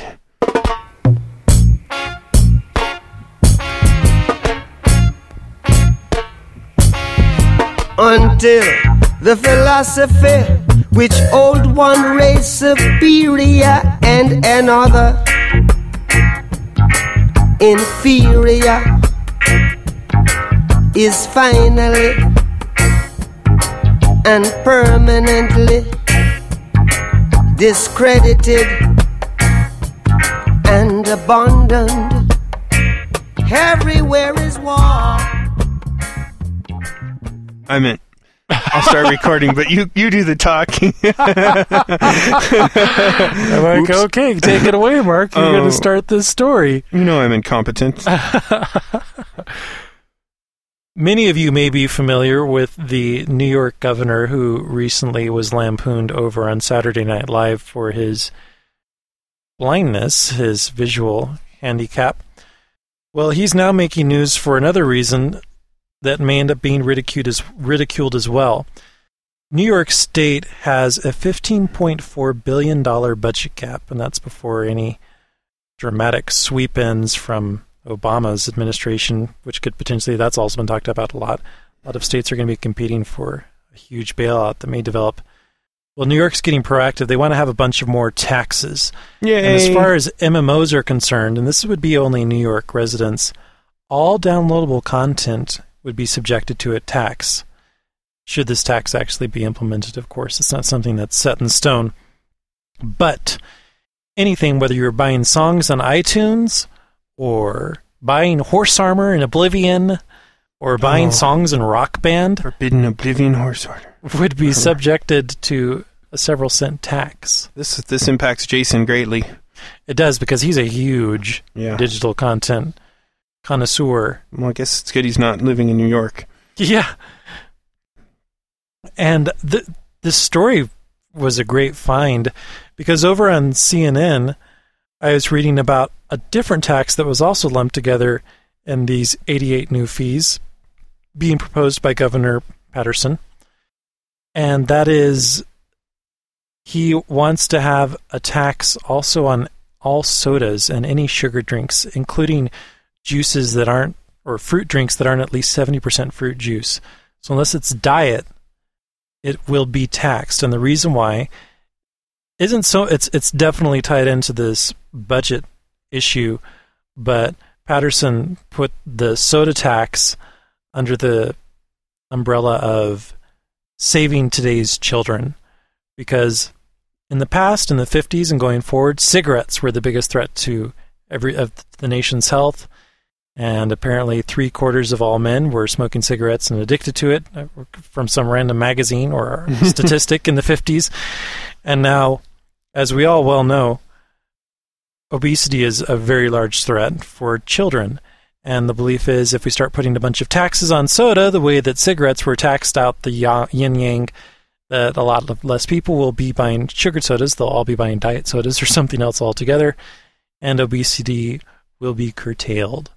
Wow. Well, thank God that all obesity will be destroyed. But if you use that same mentality, I wonder would a tax have an impact on the success or the sales of downloadable content?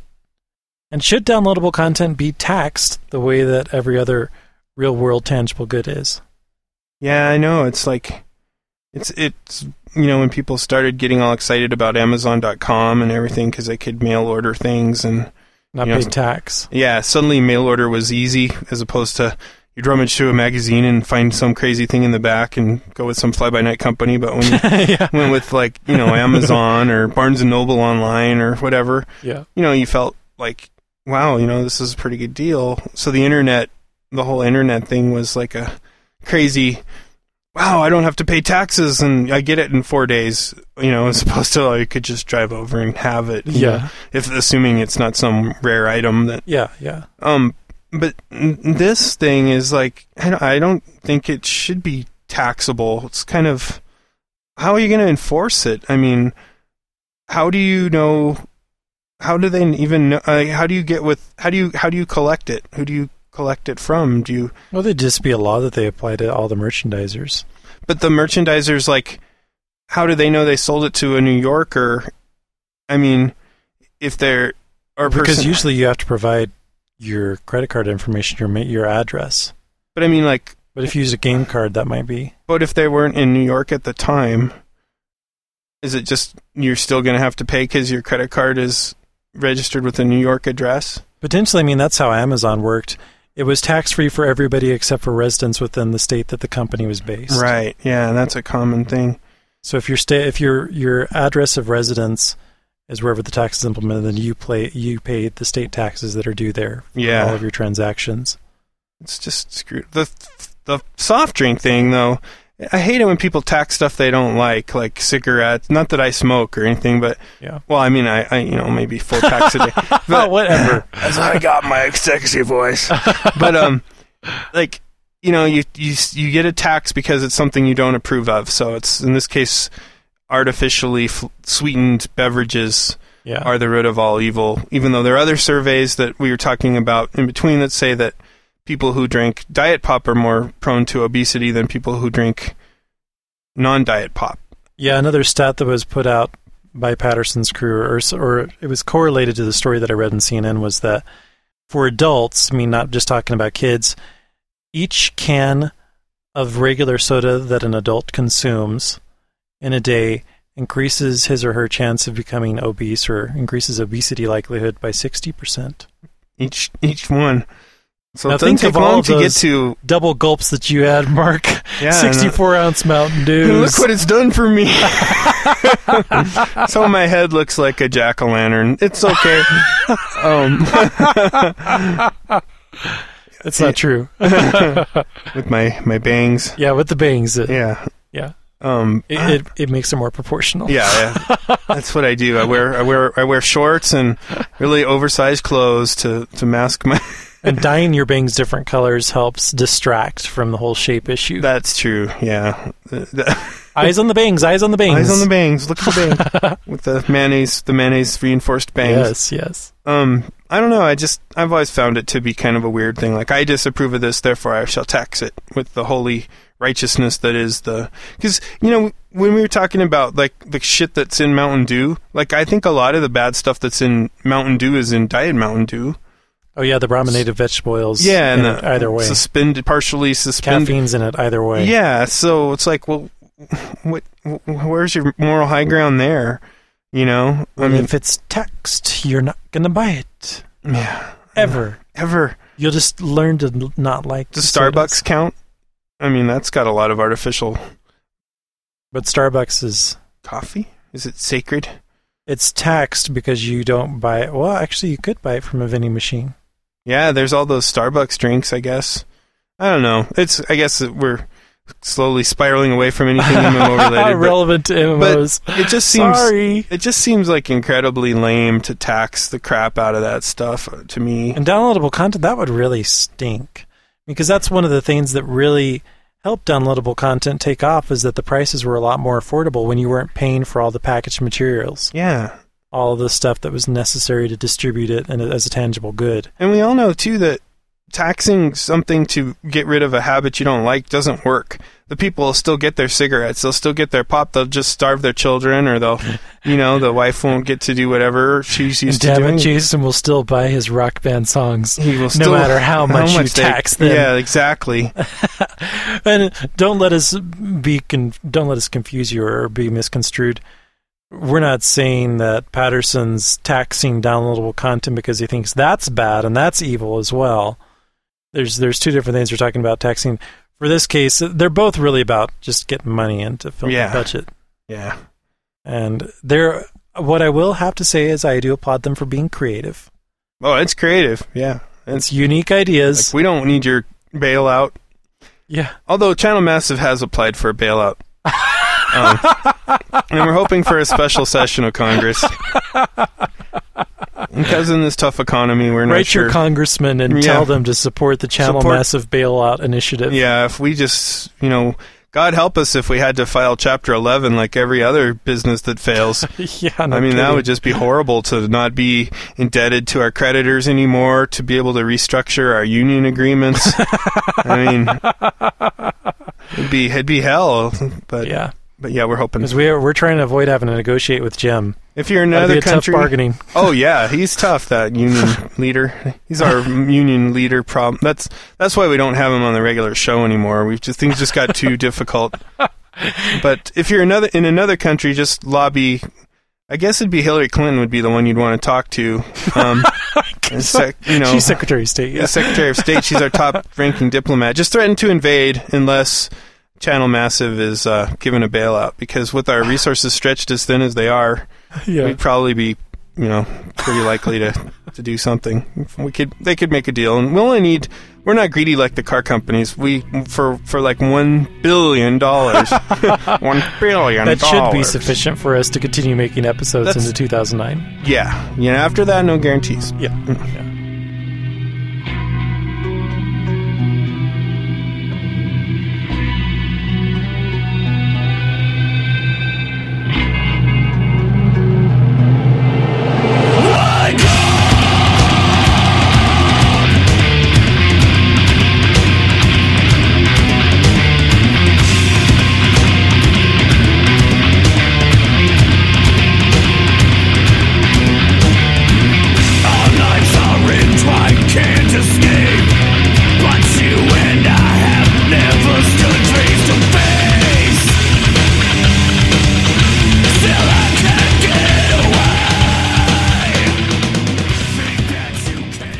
Now it's time for Now in mono. So earlier this week, I saw this story that I thought would be great to be part of Twig. And I just innocently pasted it into the Twig section of our weekly agenda. And lo and behold, when I opened the show notes for this episode, Jason created it into a blogosteria, He enhanced it. which is always delightful. And I, I never really thought about it when I was looking at the story. I'm like, oh, this is a great thing for us to talk about. But it is ripe material for a blogosteria. And it all starts over on a forum, Uh-huh. the F13 forum. And there are lots and lots of comments and thread posts and responses. And we're not going to try to deluge you with those, so we just pick the highlights that kind of tell this story. Is this where we make the robotic voice read them all for the audience? I could try that. Try no, my, no, no. my Brentobot voice Brent, that he used. Robo Brent. Um, but the best way to sum this up is an employment recruiter distinctly told, a, a, or casually told a person that he was instructed to pass on anybody that was a World of Warcraft player. From the F13 forum post directly, it says, I met with a recruiter recently, online media industry, and in conversation I happened to mention that I'd spent way too much time in the early 2000s playing online games, which I described as, quote, the ones before World of Warcraft. In parentheses, I went nuts for EverQuest 1, Star Wars Galaxy, and the start of World of Warcraft, but since 2006, I've only put in a handful of days into MMOG playing as opposed to discussing them. I've obsessed over bicycles and cycling instead. Close parentheses. Cyclists. He replied that employers specifically instruct him not to send them World of Warcraft players. He said there's a belief that WoW players cannot give 100% because their focus is elsewhere. Their sleeping patterns are often not great, etc. I mentioned that some people have written about MMOG leadership experience as a career positive, including I think there was a Harvard Harvard study on that, Mm Mhm. Or a way to learn project management skills. And he shook his head. He has been specifically asked to avoid WoW players. End of story. This flies directly in the face of what's her name's groundbreaking observation. Mobility. Emergent sight. Emergent Those are our two favorite words from the top ten list. Yes, we of know. how how MMO players will save the world, like much like the cheerleader. Yes. So go to Raph Koster, whose blog has been taken down for who knows what reason. It, looks like you didn't pay for it, Yeah, maybe the hosting bills are overdue. That's kind of sad, Raph. Come on. but thank thankfully we've learned a valuable lesson from the heartless gamer. The internet never forgets. So uh, or at least Google doesn't. no, Google's cache, Google's cache is almighty. all knowing. And so we were able to find a post that he, Raph just put a, a link to the forum, to the forum post that I just talked to you about. And the real meat of his post were all the comments that people responded with. I think these highlight a nice spectrum of the different reactions that gamers have had. What was funny is a lot of gamers were kind of in support. Uh, Mhm. over on the original F13 forum, they're like, yeah, I'm not surprised. I'm Yeah. not surprised they would say that. But everywhere else in the blogosphere, things were not quite so cut and dry. Over on Raph, on his blog, the comments that were once there, they say, Here's one person. I'll consider this to be an example of arbitrary application of disparate standards. Until they include fantasy football players on this to be avoided list, I consider it unfair. Fantasy football players spend far too much time on company machines and using company bandwidth to manage their rosters and trades. It divides their focus up, blah, blah, blah, blah, blah. I totally agree with this Mhm. because over at my my real world job, which we will not mention. no, not this time. Um, I uh, my entire department and the department next to it are all about every single stupid fantasy BS thing that they can get into. Whether they're making their March Madness rosters, I just got an email today about college football. Oh yeah, you got to do your March Madness, man. Yeah, Yeah. and Final four. there's also been throughout the last few months Final Fantasy football. They'll they'll stop what they're doing to meet in offices to talk about things that have been going on, and they send around Wow. spreadsheets and all this other crap. I totally do not participate because I could give a crap Mhm. and have better things to do while I'm at work. No, it did dominate when he played fantasy football. Just That's so you know. true. I did actually participate once a couple years ago And when Mark and I worked together. I put together some crappy ragtag team. I didn't even pay attention to it, and like four or five weeks later, I found out that I was in the lead or something like Yeah. that. Like you never won by many points, so you didn't have like the highest total points, but you won all your games. You know, it was great. Yeah. It was hilarious. Sheer luck, I tell you. Yeah, it was good.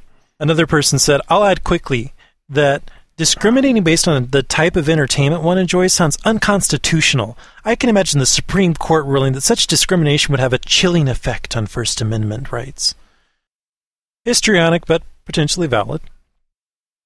Another person says, While they're at it, how about golf? You can't have golfers. They sneak out during the day to go into the driving range. And sports fans, they spend all day, yes, playing fantasy football on the web. And water drinkers, they might lollygag about at the water cooler, Don't having conversations smokers. or something. There is another comment actually about smokers, too, that I forgot to post. Like how most of their day is spent not at anywhere near their desk.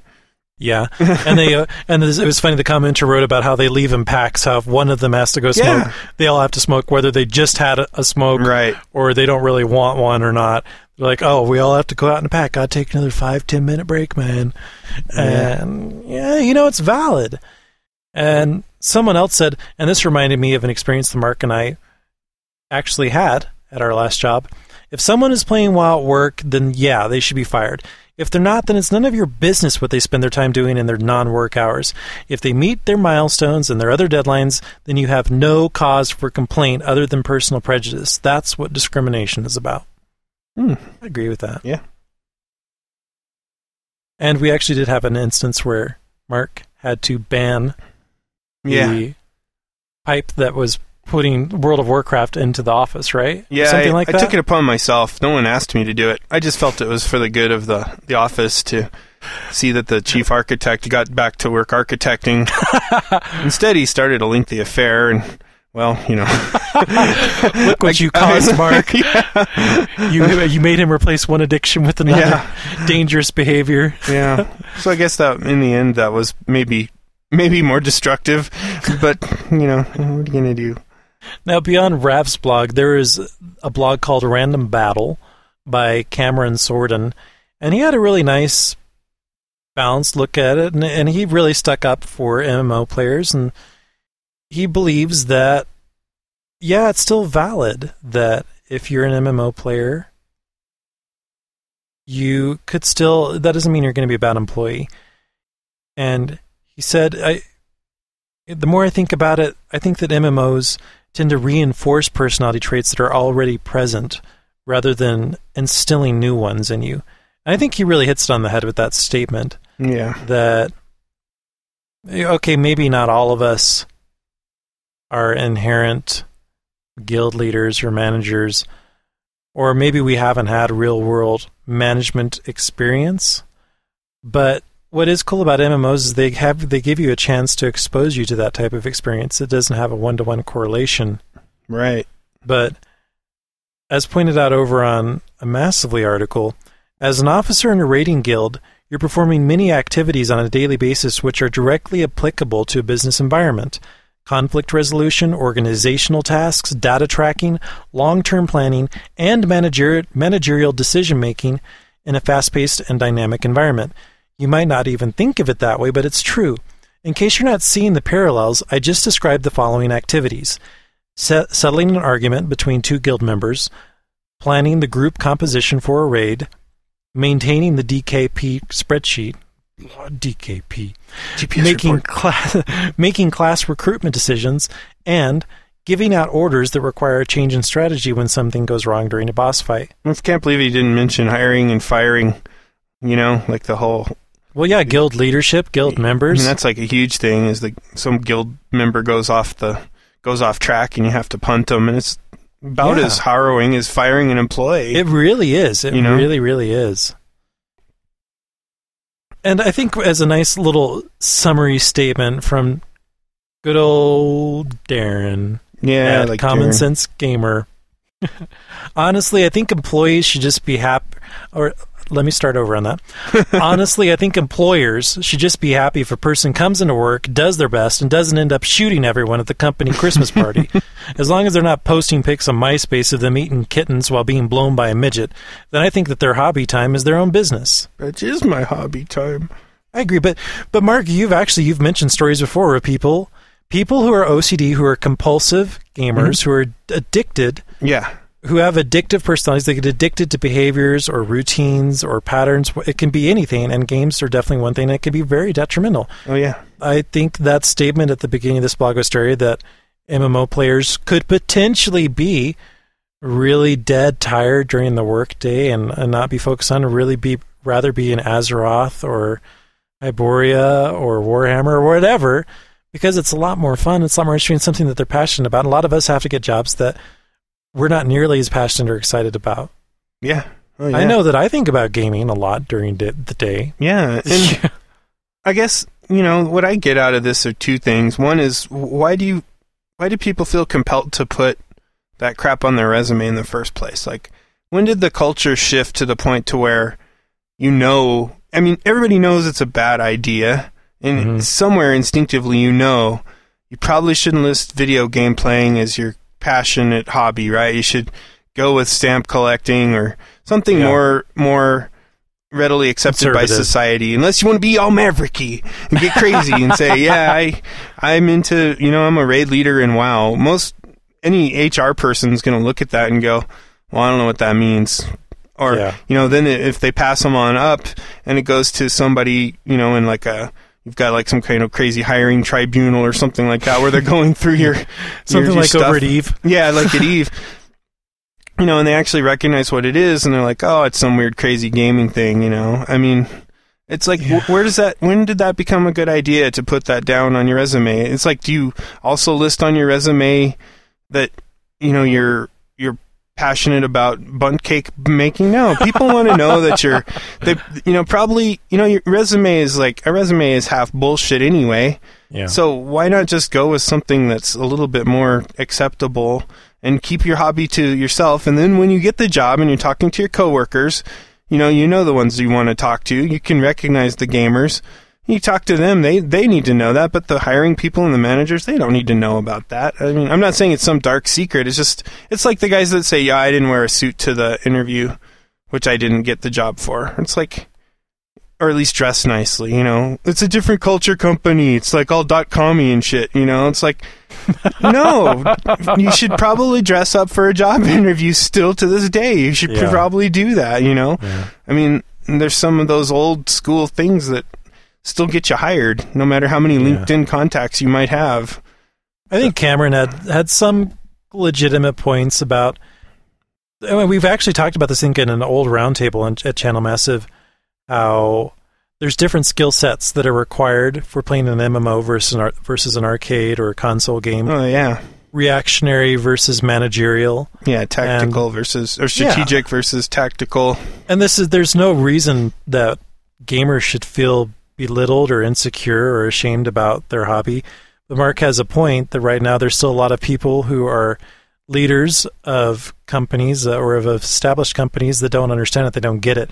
Cameron's original article over massively said generations from now, 10 or 20 years from now, when there's just tons of gamers, there's there's so many right now across all generations, those people will be the new leaders, seasoned leaders, and they'll be more likely to understand or know what you're talking about, potentially have respect, may be able to swap stories about it, but it's not necessarily something that you're going to list as crucial job experience. It's something that you put at the end in an interest section if you're even going to include Yeah, an interest, sec- if you don't have section enough in a on your resume. if you don't have enough skills or experience to not make that a huge part of your resume, then you know God help you in this economy anyway, Yeah. right? Where your hobbies is going to be a predominant feature or whatever. Yeah. Yeah, I yeah. scored five thousand points at Munchman. Unless you're that professional gamer like that was on Survivor. Oh yeah, that, this that season. guy. But yeah, I mean, it's like I, I I've always believed that. Okay, in the in the perfect world, you have all the skills and expertise. You're already employed, and you can you can pick and choose your next job. Yeah. And then you can you can say screw you. You will you will hire me and know that I'm a I'm a guild leader, and you know you'll appreciate me for that. That's a perfect world. In the world we live in, you know, get get the job in the company that will actually employ you because there aren't a lot of jobs right now, and then change the culture from within. You know, be that Be next maverick. be mavericky. You know, Be you know, subversive. Bring, bring that culture up. You know, nourish it. Whatever. You know, find that clique of gamers if there is one. Or you know, get people turned on to it or whatever. But I wouldn't try Peer to go in there with a chip on my shoulder and say that you know you should recognize me for my crazy guild leader skills. Does it mean that Jason shouldn't be wearing his platinum mic badge everywhere he goes? No, I think he's well deserved. I mean, we, we saw the videos. We saw the carnage. I got a platinum mic in Rock Band 2, and I did the 84 song set list, baby. yeah, with a piss bucket at my side. That, That shows that I know how to manage my time, and my urine. that I'm not going to take bathroom breaks when I have a, an important job yes, at hand. yes, I will. I will. I will man my desk all hours With only of the day. this piss bucket and this potpourri, I will be able to. I will be able to stay long, sustain long hours behind my keyboard. I'd be interested to hear if there are any of our listeners who interviewed for a job that's obviously not game related. You know, you're not interviewing at GameStop or at a game developer or Mm-hmm. Yeah. something, who brought up game experience of some sort and believed that that was actually a selling point for them to get their job. Besides something traditionally accepted, like a pub game, like golf, or I mean, like golf, or a pub game like darts, or or pool, or you know something. If you actually brought up, you know, MMO game playing, Yeah, uh, and, and send it to mail at channelmassive.com, M-A-I-L. M-A-I-L. Or leave it as a voicemail at channel.massive.skype, Yep. or leave it in notes in www.channelmassive.com. Or send us a wave or a. And I, I, I tangentially, I can kind of say that I've previously used my experience working at Nintendojo as a way to oh yeah, hmm talk about I know how to manage a team and do the hiring and the firing and scheduling all that stuff because it's true. I mean, it, it's related to gaming, but it's one layer removed where you're you're talking about responsibilities that are very easy to understand being applied in a job environment. Yeah. Selling an employer or an HR recruiter or whoever at a job that may not know about gaming, that's a whole nother beast and it's pretty tricky. So if somebody's got a good story about that, I'd love to hear it. Oh, I would too. Yeah, that'd be fascinating, and and probably is going to be a, a rare find Yeah. where it had a happy ending. You know, yeah, yeah. where you didn't just get looks of derision or ignorance or Or uh, you know, on the other end, have you actually been fired because of your compulsive gaming addiction? Oh, that would be interesting. Yeah. Just on the other hand, maybe is there? We know- Mark and I are pretty sure that there's definitely truth in some cases of the story. If you actually have a, a harrowing example of how games ruined your life, however briefly, Yeah, either lost lost your love interest or your career or yeah. I mean, I think we all know about the whole college class failure rate.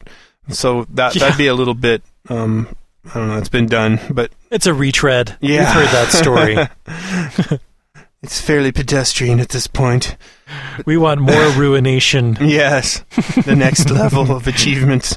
Impress us. Maybe Yeah. we'll have a, a T-shirt to give away or something. I don't know. Most likely.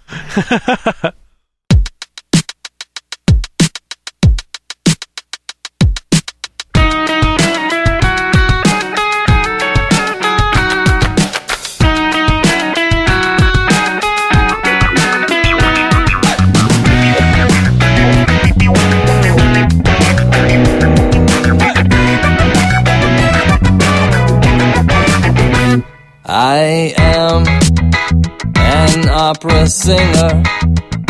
I stand on painted tape. And that's a wrap for episode 72.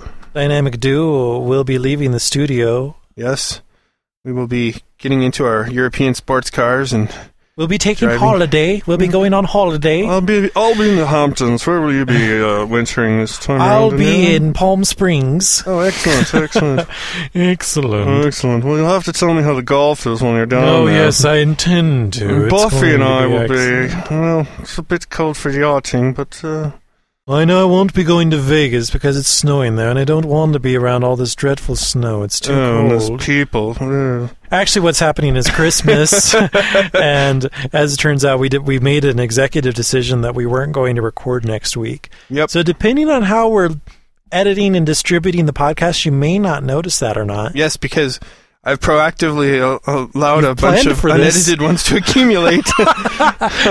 We have a little cache of episodes yes. that we're Welcome to Cash rationing. Cached Podcasting. so we will. You may not notice the gap, but In case there is one, that's why. But we will be back on New Year's Day. We will be starting out 2009 yeah, with a bang. recording for your listening pleasure to make sure that Chris the Unspeakable does nothing further to ruin our country. Yes, our economy. His attacks on our economy are most most effective, I must say. Yeah, and any of you audio contributors, please send us some more stuff. We love that stuff. Chris or the Ween fan. the Ween guy. Any of our Muslim listeners would like to throw shoes at us, feel free. Although we might not be able to dodge like Bush did. Yeah, we do not have those lightning reflexes unless there's a mouse in our hand. yeah, exactly. We could totally dodge it with the mouse. totally made some saving throws there. Uh, all right. Well, We hope you have a good holiday or you had a good holiday. And we hope to hear from you. Mail at channelmassive.com, channel.massive.skype, www.channelmassive.sky or You dot gotta- com. you gotta- don't- don't- Sugar high, sugar high, too many cupcakes. Oh my god. yeah. And we'll see you next year.